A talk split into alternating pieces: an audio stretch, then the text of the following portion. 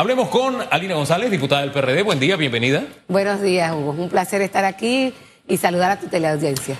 Eh, vamos a hablar un poquito de la cinta norteña, pero antes de eso, usted sabe que el tema que está sobre el tapete es el uso de fondos de la descentralización. Y quiero saber cómo está su circuito. A ver, su circuito es el 8-5. 8-5, bien.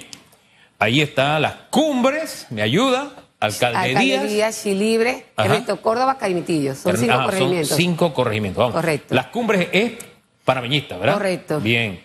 Eh, Alcalde Díaz es. Molirena. Molirena, ajá. Chilibre es. PRD. Ajá. Bien. Caimitillo. Es Molirena. Molirena, ajá. Y Ernesto Córdoba Campos. Es CD. CD. Así es. Si las cosas son como hasta ahora se ha traducido la lógica indicaría que Chilibre tiene que estar recibiendo plata y los otros cuatro no. ¿O no es así? ¿Cómo andan las cosas allá en su circuito? Con el tema que ahora se está escuchando. De la descentralización. En realidad. Y de la descentralización paralela. Bueno, la descentralización le corresponde a los gobiernos locales, a los municipios. Ah. Y eso es algo que por ley está establecido. Sí. Pero la paralela es algo que yo puedo decirle que no tengo conocimiento. Sí. Eh, porque en realidad lo que compete, yo puedo hablar por mí, pues no, no manejo la, información de lo que son los recursos paralelos en lo que corresponde al tema de descentralización. Lo que sí está establecido, y eso sí lo tengo claro, que es los fondos que se le acreditan a las juntas comunales son fondos de la descentralización. Sí. Obviamente corresponden a que las juntas comunales, por medio de los municipios, se les dan esos aportes para resolver muchas de las situaciones que tienen en sus comunidades. Y yo camino todos los días eh, y veo las necesidades. Y creo que esos fondos tienen que ser mejor administrados, definitivamente. ¿Por qué dice que tienen que ser mejor administrados? Porque tú vas a las comunidades y ves eh, situaciones que pueden ser resueltas por medio de esos fondos. Como por ejemplo. Mira, yo te puedo dar ejemplos donde hay lugares donde no cuentan eh, con infraestructuras como pasamanos, como veredas, eh, otras cosas que son muy importantes que nos gustaría resaltar es crear eh, estos proyectos por medio de los fondos de descentralización que sean esos CAIPI, esos maternales donde nuestras madres, mujeres puedan dejar a sus hijos en buenas compañías aprendiendo en, estas, en estos locales que son llamados CAIPI porque se están dando mucho los temas de abuso sexual. Y muchas veces tú ves esto en el entorno familiar Qué bonito sería que cada uno de estos fondos de descentralización ubicaran en sus corregimientos este tipo de instalaciones para brindar ese servicio. Usted sabe que eh, el Quijote tiene una frase interesante. Dice, con la iglesia hemos topado, Sancho, le dice Don Quijote a, a su escudero, ¿no? Acá es, con malos políticos hemos chocado, Sancho. Porque esa era la idea de la descentralización. Y se lo insisto, yo manejando el tema de opinión pública, yo fui a seminarios internacionales, porque viniendo del interior uno sabe que, hombre, para que una tuerca o un tornillo pudiera llegar para solucionar un problema que, hombre, no era, no era el gran problema, porque se necesitaba que en Panamá se diera el visto bueno o viniera la aprobación desde Panamá. Entonces, qué linda la descentralización para resolver los problemas inmediatos. Pero cuando usted le empiezan a decir, ayer veía a un, a un señor de Capira, cuando le preguntaban sobre esto, creo que era un representante, creo, no, no estoy seguro. Y entonces él explicaba en qué se está usando. Es que lo estamos usando en combustible, en uniforme. Y yo me quedaba, en serio. Por una, se peleó por una descentralización para que los fondos se usen en eso. La descentralización original establecía que el 10% se usaba para funcionamiento, el, 80%, el 90% era para obra. Al final en la Asamblea se cambió y quedó en 20% para funcionamiento. Pero 80% era precisamente buscar obras como la que usted acaba de decir. Y usted va a las comunidades y cada día hay más necesidades y lo que aparentemente hasta ahora es un grifo, una piñata de billete que está beneficiando a juntas comunales de su partido y la plata está desapareciendo, o por lo menos no sean explicaciones que podamos entender. Así es. Definitivamente nosotros eh, apelamos a, pues, a los buenos usos de estos fondos porque las comunidades eh, tienen muchas necesidades y la gente muchas veces acude a nosotros en busca de una respuesta y yo les manifiesto que yo no puedo jugar el rol de un representante porque no manejamos los fondos de descentralización y esta es la parte que nosotros apelamos a que eh, las autoridades puedan ser buen custodio, buen padre de familia para utilizar estos fondos adecuadamente y que de verdaderamente llegue esa ayuda. Y no te puedo decir solamente en las en cosas físicas, sino en programas, programas de prevención. Eh, tú no ves invirtiendo en la organización comunitaria para hacer programas de prevención, programas de desarrollo local. Antes, eh, por medio de las, de, eh, las juntas comunales, se daba lo que era lo que era los comités de trabajo las juntas locales. Todo esto hacía que la comunidad tuviese una mejor visión y la que lo practican, tú puedes comparar la diferencia de una con otra cuando trabajan con la comunidad, porque muchas veces hemos percibido de que no le han puesto interés a organizar la comunidad. Recordemos que eh, el legado que nos dejó Marto Rijos era del trabajo de Junta Pueblo Gobierno. No todo era dar la respuesta, sino trabajar en comunión con la comunidad organizada. Y de esa manera podemos atacar en, el medio de los gobiernos locales las problemáticas, que son muchas, pero si no hay voluntad, Hugo, bien difícil porque yo lo veo y me duele porque yo sé que hay cosas que la comunidad nos solicita y se nos sale de nuestras manos. Nosotros podemos gestionar, fiscalizar, hacer leyes, pero de los fondos si es correspondencia legal los gobiernos locales de hacer buen uso de ¿No es hora de que la Asamblea le pegue una revisión al tema de la descentralización? Me parece. Me ¿Qué parece, piensa Me parece. Es parte de nuestro rol fiscalizar. Y nosotros hemos hecho muchos llamados, te puedo mencionar al alcalde, porque en nuestro circuito hemos tenido dificultades porque han dejado obras inconclusas y hemos estado dándole seguimiento porque parece que eh, eh, no están dándole el valor de los recursos que aporta los ciudadanos de este país. ¿Qué obras han quedado inconclusas? Está inconclusa que el eh, municipio va dejando el olvido. Tenemos el Parque Norte, mm. Una obra que puede ser para nosotros como un Parque Omar, donde se pueda recrear, donde se pueda practicar el deporte, la cultura, donde sea un punto de encuentro familiar. Nosotros no tenemos áreas de esparcimiento en nuestro circuito. Y esta obra sí debe ser terminada en un por el medio de la alcaldía, pero no he visto ese interés, al contrario, se han dado situaciones donde se ha promovido que se va a hacer un hospital.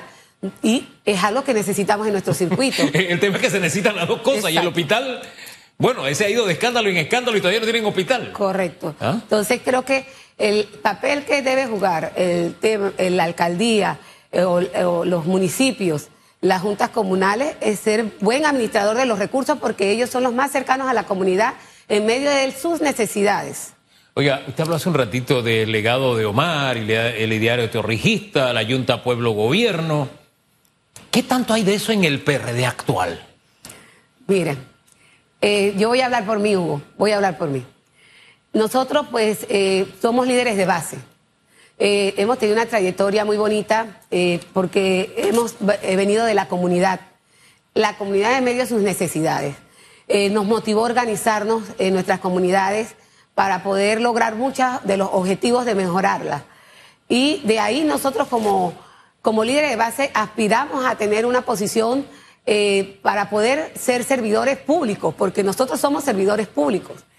Y Dios nos ha dado esa bendición pero ha sido un proceso de crecimiento para poder lograrlo. Y a veces el objetivo de no ser ungido nos afecta increíblemente cuando tú llegas a ser político, porque al tomar la decisión de una persona que viene del pueblo, de las bases, a lograr llegar a un puesto como el que nosotros hoy tenemos, nos dificulta dentro de, nuestra, de nuestro círculo interno partidista poder mantener eh, ese apoyo, te puedo explicar. El partido, el PRD, es un partido. Pero los que estamos en ese partido, en el caso mío, como bien te digo, yo soy torrijista, porque yo vengo de ese caminar, del caminar de Omar Torrijos, de que era velar por los más necesitados, por la vulnerabilidad y poder brindarles esa posibilidad de que puedan tener desarrollo y mejores días. Y no es darle eh, la comida, sino darle la oportunidad de tener la caña de pescar para que puedan salir adelante. Ahora, usted dice que es un problema no ser el ungido. En su circuito, ¿quién es el ungido? Bueno, te voy a ser sincera. Hay ungidos, hay ungidos. Y a mí yo lo que nosotros hemos logrado, lo hemos logrado con esfuerzo, con trabajo, con caminar nuestro circuito, por tener ese contacto directo con nuestra gente, porque nosotros somos de las bases, nosotros no somos líderes inventados que llegaron hoy porque tenemos la favorecencia del gobierno para optar por una posición política. ¿Y usted va a la reelección? Vamos a la reelección, porque todavía en mi circuito hay mucho que hacer y mucho que aportar. ¿Qué tan cuesta arriba se le está poniendo la reelección a ustedes? Porque el PRD tiene una imagen bastante desgastada en este momento de la opinión pública. El gobierno actual, muy erosionada la imagen. ¿Qué tan difícil se le está haciendo a usted la campaña? Definitivamente se nos hace difícil porque eh, las personas esperaban de que hubiese eh, mayor atención en muchas situaciones. Pero sí hay que resaltar algo, Hugo, y es algo que hay que reconocer, y siempre el que hay que honrar a, quien se lo merece. Eh, en medio de una situación tan difícil como país, el eh, hemos salido adelante, estamos vivos, gracias a Dios, porque se tomaron las decisiones en, momentos oportunos de la pandemia, la vacunación fue, fue fundamental para poder que nosotros hoy día estuviéramos en, estas, en estos momentos que estamos. Pero que hay muchas cosas que se pudieron hacer y también se pudieron corregir. usted, me, por la forma en que habla, me da la impresión de que usted, de que usted es cristiana, ¿verdad? Amén. Amén, así es. Ah, hay un principio, mire, mire que le, puedo hablar en este idioma porque usted lo va a entender muy bien. Yo puedo hacer algo y recibir el agradecimiento es tan difícil. Los seres humanos somos así. Yo que el gobierno se jacta, no, es que manejamos la pandemia que hicimos. El tema es, la opinión pública tiene la misma concepción que tú. Se lo pongo, y fíjense que le pregunté lo de Cristiana porque Jesús en una ocasión sanó a 10 leprosos. ¿Cuántos regresaron a decirle gracias? Uno. Entonces, eso le sirve a usted de referencia a cómo actúan las, opiniones públicas. Y yo veo que el gobierno se fundamenta mucho, ah, que manejamos la pandemia, que hicimos, que nos reconocieron. Espérate, te lo está reconociendo la gente, la gente tiene claro eso siento que hay un vacío de desconexión entre el gobierno y lo que quiere decir y la gente, porque los problemas de la gente en este momento no son la pandemia, ni cómo superamos la pandemia, sino cómo pongo mi plato de arroz todos los días, cómo, qué hago para llegar del oeste a mi trabajo todos los días, qué hago para que mi, estar en paz si mi hijo está estudiando porque la escuela se le puede venir encima. En fin, entonces, siento que hay un nivel de desconexión entre lo que el gobierno quiere hacer ver como un logro y la realidad que está viviendo la gente, tomando como referencia que ya la pandemia es un tema histórico. Y usted sabe que la historia no es necesariamente nuestro fuerte y el ser agradecidos los seres humanos tampoco es nuestro fuerte. Definitivamente yo sé que en estos momentos nosotros estamos viviendo momentos difíciles donde las personas necesitan oportunidades.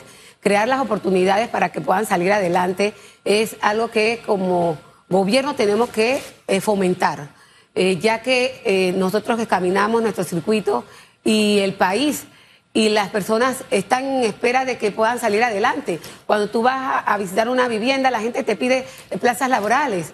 Eh, la gente no te está pidiendo que tú le des el subsidio o comida. La gente quiere oportunidades. ¿Te sabes cuánta gente me quiere a mí porque necesita un trabajo? A mí, que necesita trabajo. ¿Qué puedo hacer yo? Lo único que le digo, bueno, pues yo, yo voy a orar para que se te abran puertas. Más nada, no puedo hacer nada más. Pero si a mí se me acercan, que soy un número más en el censo, wow, eso le da a usted una idea de las grandes necesidades que hay y que de pronto se están hablando de grandes logros, por ejemplo los económicos, que la gente no los está viviendo, no los está palpando en el día a día. Siento que hay un divorcio y, que, y, que, surgen cosas que a la gente le molesta. Por ejemplo, ahora el, la piñata de los millones de la descentralización paralela. Hay incomodidad en la opinión pública. En la emisora que usted pone y escucha, o usted va a la red social que usted le dé la gana y busca, se da cuenta de que hay un gran descontento. Pero mira, yo te puedo decir algo y también voy a promoverlo para que los gobiernos locales lo puedan tomar en consideración. Dentro de esto, de las partidas de descentralización en sus gobiernos locales, pueden promover las oportunidades laborales, creando espacios. En mi circuito nosotros tenemos un gran potencial turístico. Si, nos, si los gobiernos locales, en conjunto con todas las autoridades, podemos hacer una gran mesa de trabajo con la ATP, con la Autoridad de Turismo, nosotros podemos fomentar esas oportunidades para nuestra gente. Desde los gobiernos locales se puede promover muchos proyectos. Mira, los CAIPI, que son los centros de atención a la primera infancia, ¿quiénes laborarían en esos centros? Te pregunto, las madres de familia, los profesionales del área. Entonces tú vas evacuando un gran porcentaje de la población que tal vez puedas darle esas oportunidades laborales de una manera colaborativa dentro de sus comunidades. Y, fíjese, eso nada más atendiendo un área social específica. Usted sabe la cantidad de madres que han perdido la oportunidad de trabajar porque no tienen para pagar una empleada que le cuide al hijo, porque moverse de Panamá Norte o del oeste hacia la ciudad toma mucho tiempo. Correcto. Y que los CAIPI que existen o las guarderías que existen, algunas son muy caras, las privadas, las que tiene el municipio, tienen un horario que no le... O sea, el horario es un horario de trabajo, entonces no compagina la realidad con la respuesta que le da el Estado. Pero al final son cosas que tenemos que corregir como sociedad. Así es. Y a usted le toca hacer desde la Asamblea. Usted habló hace un rato de que a usted le toca hacer leyes. ¿Cuántas leyes o proyectos de leyes ha presentado usted? Nosotros hemos presentado, gracias a Dios, un buen número de leyes. Eh, tenemos alrededor de, eh, le puedo decir, de 20 leyes. Sí. Eh, tenemos muchas que son aprobadas, le puedo mencionar algunas. ¿Cuáles han sido aprobadas? Ok, tenemos una ley muy especial que es la ley que modifica un artículo que es la ley 47 de 1946, que modificó un artículo. Esta es una ley país. Esta es una ley donde... ¿Un artículo de? de la ley orgánica de educación. Ok, ajá. Recuerde que yo soy presidenta de la Comisión de Educación, Cultura y Deporte de la Asamblea Nacional por segundo periodo consecutivo y hemos eh, apoyado muchas leyes, hemos generado leyes y estamos pues, eh, esta ley es para, para el país es muy importante. Esta ley fue consensuada con los gremios, donde se le da eh, un porcentaje que es el 7% del Producto Interno Bruto a la educación, como base, no como tope. Y esto hace que podamos tener mayores recursos y que puedan ser utilizados de la mejor manera para que puedan mejorar todas estas situaciones que tenemos a niveles que cuando empieza el año escolar eh, tenemos dificultades. Como buen padre de familia, ahí está la ley, pero fíjense el debate que hay ahora mismo con la amenaza de huelga porque no hemos llegado a ese a ese tope base, no hemos llegado todavía. Entonces, pero la ley es una ley que ya está sancionada, es una ley de la República, es parte de mi rol como diputada y en conjunto, pues, que eh, con los comisionados de la, de la Asamblea pudimos aprobar este proyecto que promovimos en conjunto con el doctor Cristiano Adames y los gremios magisteriales. ¿Qué, otra ley eh, también? Tenemos rendición de cuentas, vamos a, vamos a hacerle balance. Tenemos la ley 107, que es una ley muy productiva porque esta ley eh, casualmente aquí vi al ministro eh, Rogelio Paredes hace un momento participando y hablaban de las legalizaciones de las tierras.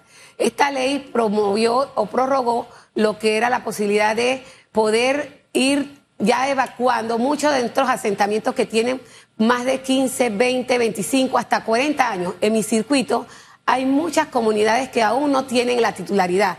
Y esto no significa que estamos promoviendo invasiones. Al contrario, esto significa regularizar a los que ya han vivido en estos predios y poderle dar esa opción de tener su titularidad. Esta ley ha servido al gobierno para poder ir avanzando con lo que son las titulaciones de tierra a nivel nacional. Dejemos las cosas hasta ahí por ahora, porque eso de la titulación de tierra me trae otros temas que también han sido parte de Pero escándalo en esta a nivel cultural, tenemos uh, una, una le voy al chance de una más, que ya se nos está acabando el tiempo. Tenemos a nivel cultural, hemos promovido la ley que fortalece lo que es eh, las indumentarias eh, folclóricas y también a los trovadores, al poeta, eh, que pueden, gracias a Dios, ser reconocidos, porque es un gremio que también a nivel cultural es muy importante y este, resaltamos también la cultura, no solamente a nivel educativo, en los institutos técnicos superiores que puedan tener esa opción de poder eh, tener un marco jurídico para que la educación pueda en el tercer nivel desarrollarse. El Consejo de Rectores de Universidades Oficiales, esa también es una ley de nosotros. Eh, tenemos... Ya, ya, páreme ahí, páreme ahí, ya, ya, ya, páreme ahí, páreme ahí. Oiga, la cinta norteña es uno de los temas que ha sido también objeto de escándalo allá en el área donde usted es diputada. Y, sabe que yo viví en esa zona durante algunos años. Una hija mía estudió en la Lourdes, precisamente por donde pasa la, la, cinta norteña. Y yo no conocía la cinta. De verdad que no la conocía. Y tanto que leí, entrevistamos allá al diputado que propuso esa ley y todo lo demás, pero cuando fui a conocer la cinta, yo dije, venga, esto es lo que necesitaba una ley. Esto es lo que administra un patronato. Esto es lo que nos ha costado millones. De verdad, está aquí cerca y uno dice, ve acá, está cerca, debí conocerla antes. Pero yo me dije, no, espérate, los que a mí se me ha hablado de la cinta no es esto que está aquí. Ahí se tomó una acera, se complementó con otra acera, la calle se dejó donde estaba. Y eso es como un salsipuede ahí, la parte que a mí me tocó ver. Qué, qué triste, ¿no? Entonces uno se queda pensando, al final, ¿cómo ha quedado el tema del manejo del patronato de esta, de esta cinta? ¿Y cuánto nos ha costado? ¿Cuál es la condición real en este momento? Porque le estoy diciendo que la vi fue hace como, como ocho meses, como ocho meses más o menos. Y, y daba pena, daba pena. Usted me disculpa, daba pena. Bueno, la cinta norteña, cuando entramos a la administración, eh, nos encontramos que eh, estaba prácticamente en abandono. Ellos reclamaban que se les otorgara más fondos, ¿Ya no está en abandono? totalmente ahora. Ahora está en desidia prácticamente. Eh, todo el mundo interviene para tratar de apoyar. Pero te explico. Nosotros eh, logramos, pues, eh, solicitar a Contraloría que se hiciera una auditoría, porque en efecto la cinta norteña, eh, nosotros somos eh, parte del patronato, pero no así de la Junta Directiva. Como parte del patronato designado por la Asamblea Nacional, eh, tuvimos injerencia para solicitar lo que era una explicación de cómo tenían la cinta norteña. Te doy, te, te soy bien sincera. Ellos realizaron unas, puede decir, unas elecciones espurias donde... ¿Por qué espurias? Porque la ley hablaba de que eran 13 los que podían poder votar por eh, la cinta norteña para eh, eh, ingresar a ser parte de la junta directiva. Y el día de las elecciones aparecieron 21 personas eh, aduci- aduciendo ellos de que el, lo que era el, lo que era, te puedo decir, el reglamento interno les daba la potestad de ellos incluir personas que no estaban establecidas en la ley. Entonces, obviamente, ellos nuevamente mantuvieron el control de la cinta norteña y ellos en, en, esa, en toda esa etapa lo que han hecho es eh, golpearnos a nosotros políticamente, lo puedo decir, porque la intención de nosotros era de que esa área se pudiese desarrollar eh, como estaba en la planificación. Pero ellos lo interpretaron que era de una manera política. En ningún momento nosotros aspirábamos utilizar eh, nuestra posición que nos había otorgado la Asamblea, que fuéramos la representación de la Asamblea en la cinta norteña como política, sino para que se desarrollara, porque es una área de uso múltiple eh, que la gente la utiliza para caminar, para recrearse, por lo menos para bueno, en caminar. lo que yo vi, yo no sé cómo hay gente que puede, puede caminar por ahí, La porque yo vi gente Hugo. que estaba, yo vi la área que estaba y es de una hierba. obra que se necesita Monte. que se pueda, se pueda restablecer. Es más, en este momento el patronato está sometido a una, un secuestro judicial por parte del Ministerio de Trabajo porque los anteriores ¿Y administradores... qué le secuestran a la fundación? ¿Qué digo, al, patronato? ¿Qué tiene el patronato? ¿Tiene instalaciones? ¿Qué tiene? ellos quedaron mal con los que trabajaban en la cinta norteña. Totalmente Ajá. no cumplieron con sus compromisos de pago y parece que los funcionarios, eh, o no se puede decir funcionarios, los colaboradores eh, son- eh, interpusieron una, una demanda. Y en este, en este momento hay un secuestro administrativo por parte del Ministerio de Trabajo y lo que nosotros podemos decirte, Hugo, es que a nosotros nos han dado una persecución en base a la cinta norteña. Te explico. En medio de que ¿Cómo nosotros... se persigue a un diputado en este Le país? explico cómo, cómo se hace y cómo lo han hecho. Porque me pusieron una denuncia donde eh, hablaron de que nosotros estábamos usando fondos públicos para hacer política. Yo soy funcionaria pública, yo soy diputada y entre las funciones que yo tengo es fiscalizar. Y en vista de que la cinta norteña mm, está eh, en abandono, nosotros, eh, así como lo hemos hecho con muchas cosas dentro de la Asamblea Nacional, hemos hecho, el llamado de atención de que se le diera el mantenimiento a la cinta norteña. Eh, quien atendió ese llamado fue Conades y envió funcionarios a darle el mantenimiento a la cinta norteña. Nosotros como fiscalizadores tuvimos presencia, pero como diputada, como fiscalizadora, tengo toda la potestad de hacerlo. Eso incomodó a alguien y me pusieron una denuncia. En ese momento yo no era precandidata, yo soy diputada y entonces me Claro. interpusieron una denuncia para querer dañar mi imagen frente a la población de que usé fondos públicos para hacer política. Y usted sabe lo que nosotros hicimos, fiscalizar un trabajo que era importante porque esa área estaba muy llena de maleza eh, y en realidad no hay nadie que se haga responsable de la limpieza y eso en realidad le corresponde en este momento al patronato. El patronato no es solamente lo que ellos están pidiendo fondos, sino que ellos fueran proactivos también, porque el que hay un patronato tiene toda la potestad de ser proactivo y ellos nunca lo hicieron. Hombre, es triste de verdad lo que pasa allá en el área de Panamá Norte en, tantas, en tantos temas, servicios de agua, como decíamos hace un rato, la atención que necesitan los ciudadanos, caipis, etcétera, eh, acera, vereda, Agua, seguridad, agua. agua. Parece mentira, el agua viene de Panamá Norte y hay un montón de sectores en Panamá Norte que no tienen agua.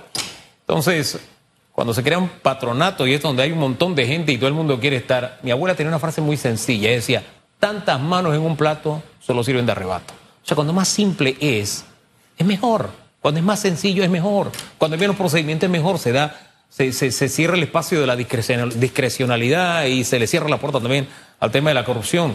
Mire lo que está pasando con el tema de, de la descentralización paralela, en fin. Entonces, de verdad, e- e- es, triste, es triste. El, el área de Panamá Norte merece un mejor futuro, merece un mejor presente. Correcto. Tristemente está casi... en el- Es como, mire, se lo digo de verdad con un poco de, de pena, pero el tema de la cinta norteña, uno como ciudadano de esta ciudad, valga la redundancia, así como que irme a enterar años después de lo que pasaba ahí, uno le llena de vergüenza. Y dije, espérate, todo esto. Es que eso fue creado millones. como una camisa a la medida. Yo te puedo decir porque fue ¿A la medida de quién? de el anterior que estaba eh, como diputado del área o autoridades del área, Ah, Era un cuartel de, invi- de invierno. aparentemente.